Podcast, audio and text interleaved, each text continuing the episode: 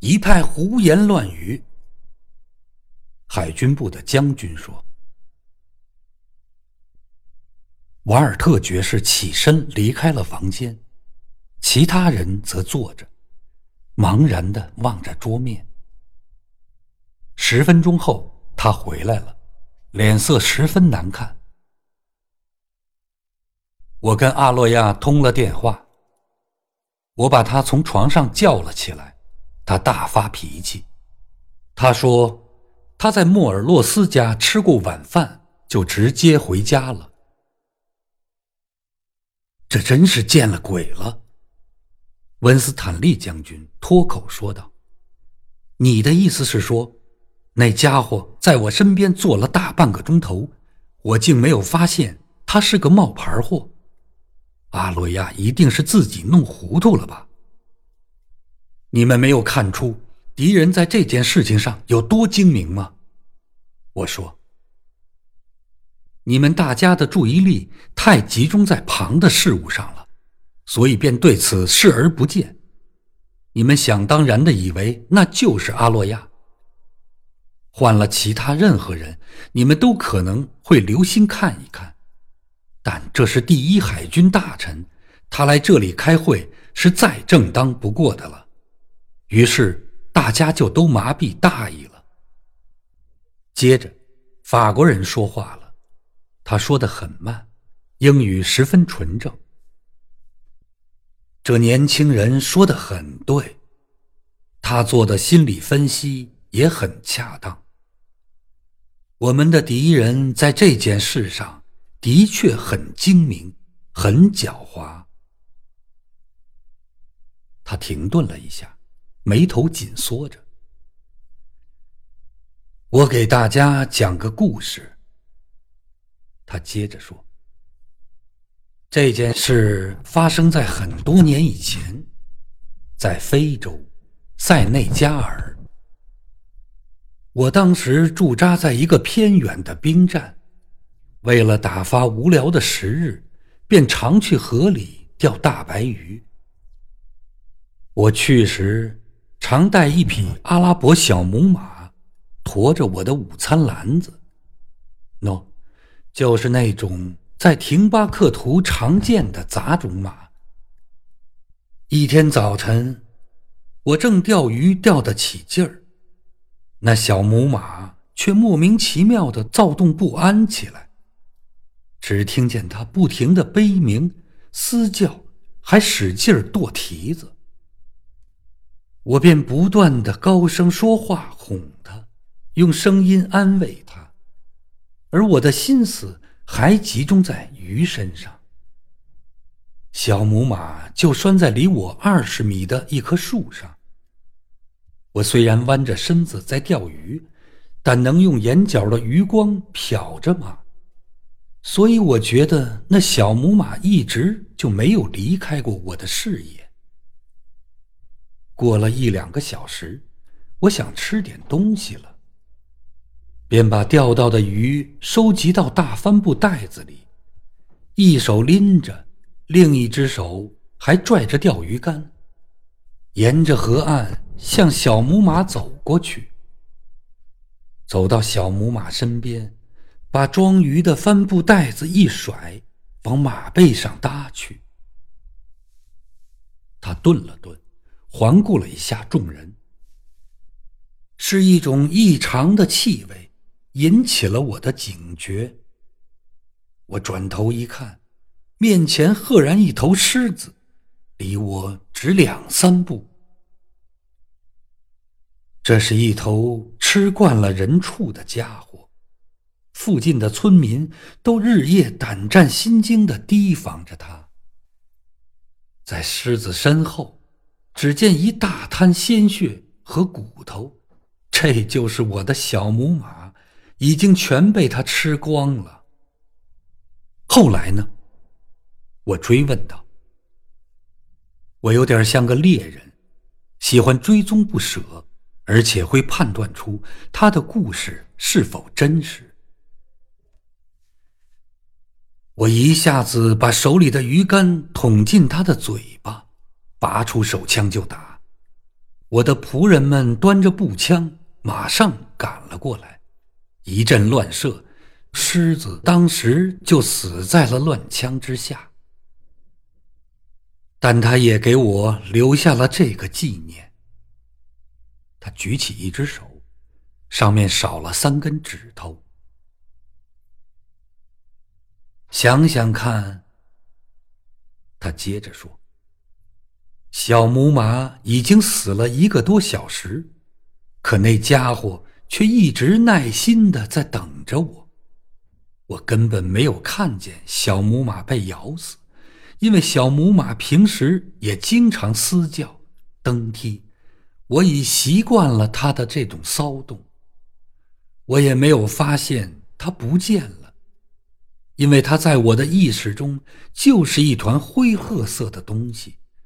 而那头狮子也正是同样的颜色，所以我就想当然的把狮子当成了小母马。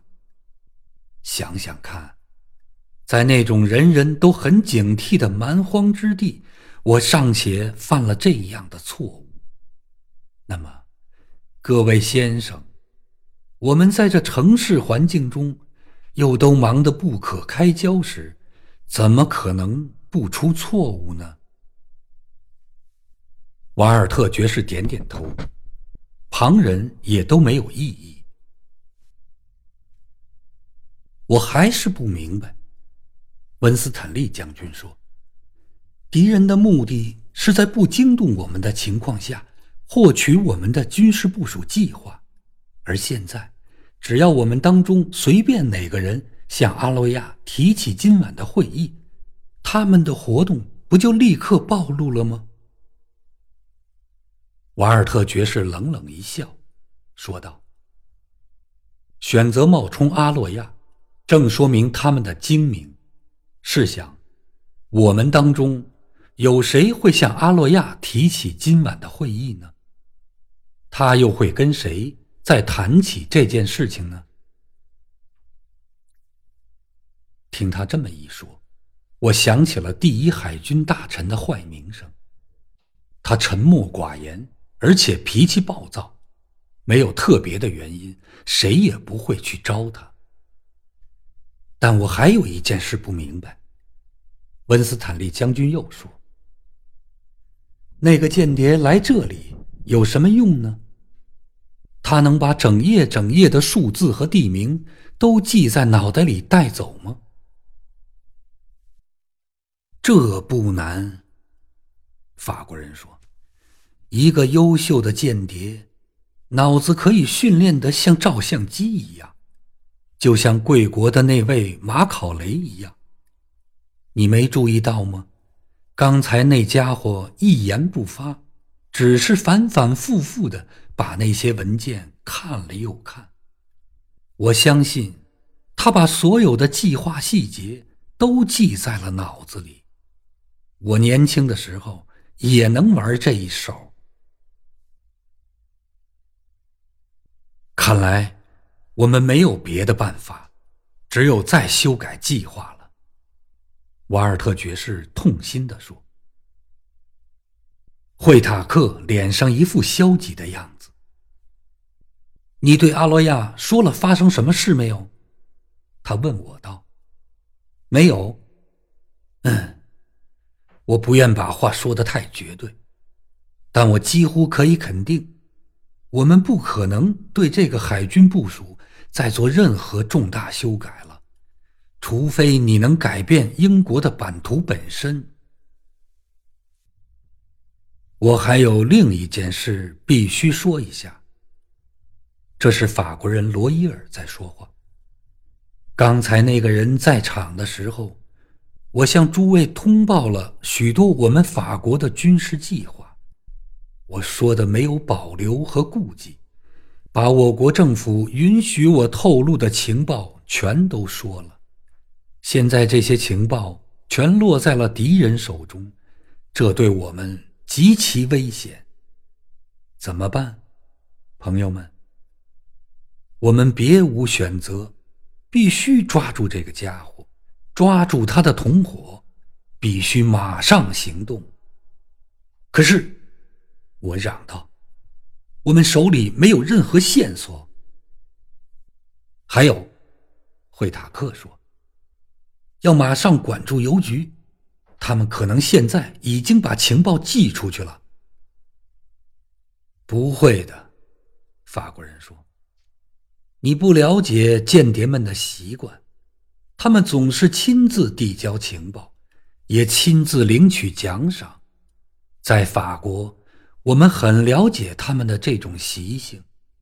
他们现在。”一定要从海上逃出，送出情报，所以，我们必须搜查船舶，封锁港口。相信我，这对法国和英国都是绝对必须的，一定要破釜沉舟的去做。罗伊尔的严肃和紧迫感，似乎把我与他在情感上拉近了。我觉得，在惊慌失措的人群中，他是个能够做出决断并付诸行动的人。但在大家的脸上，却都看不到信心。我自己也没有充足的信心。时间只剩下十几个小时了，我们怎么可能在全英国五千多万人中查出这三个全欧洲最狡猾不过的间谍来呢？我们该从哪儿着手呢？斯卡德的小笔记本在哪里？我对瓦尔特爵士叫道：“快，先生，我记得那里面说了点什么。”他打开书桌的一扇柜门，取出笔记本递给了我。我找到了那个地方，朗声读了出来：“三十九级台阶。”接着还有。三十九级台阶，我自己数过的。满朝时刻，晚上十点十七分。惠塔克莫名其妙的瞪着我，好像在怀疑我脑子是不是出了毛病。你们看不出这就是线索吗？我叫道。斯卡德知道这些家伙窝藏在什么地方，知道他们。将从什么地方逃出英国？但他只要自己知道，不愿把地名告诉别人。现在这里指出，这个地方就是明天满朝时刻为十点十七分的一个地方。他们可能今天晚上就逃走。有人说道：“不会的，他们已安排好了安全出逃的办法。”就不会匆忙草率的。我了解德国人，他们总是绝对的按照计划行动。嗯，有办法找到一本潮汐时刻表吗？惠塔克眼睛一亮，有可能找到。我们去海军部找一找。大家乘了门外等候着的两辆汽车，出发去海军部。瓦尔特爵士没去。他去了苏格兰场，按他自己的话说，要去动员苏格兰场的麦克吉里夫雷警长及其下属，让他们立即行动起来。我们到了海军部，大步走过空旷的长廊和宽敞的大厅。大厅里，女海图员们正在俯身忙于海图作业。我们走进一个四壁全是书籍和地图的屋子，找到一个管理员，他立刻从图书室里取出一本军用海潮时刻表给了我们。我马上坐到桌边埋头查阅，其他人便围站在我身边。就这样，自然而然，我成了这次行动的主导者。但结果不好。不能解决问题。书中资料的门类数以百计，就我所查到的满朝时刻为十点十七分的地方，就有五十多个。必须想办法缩小这个范围。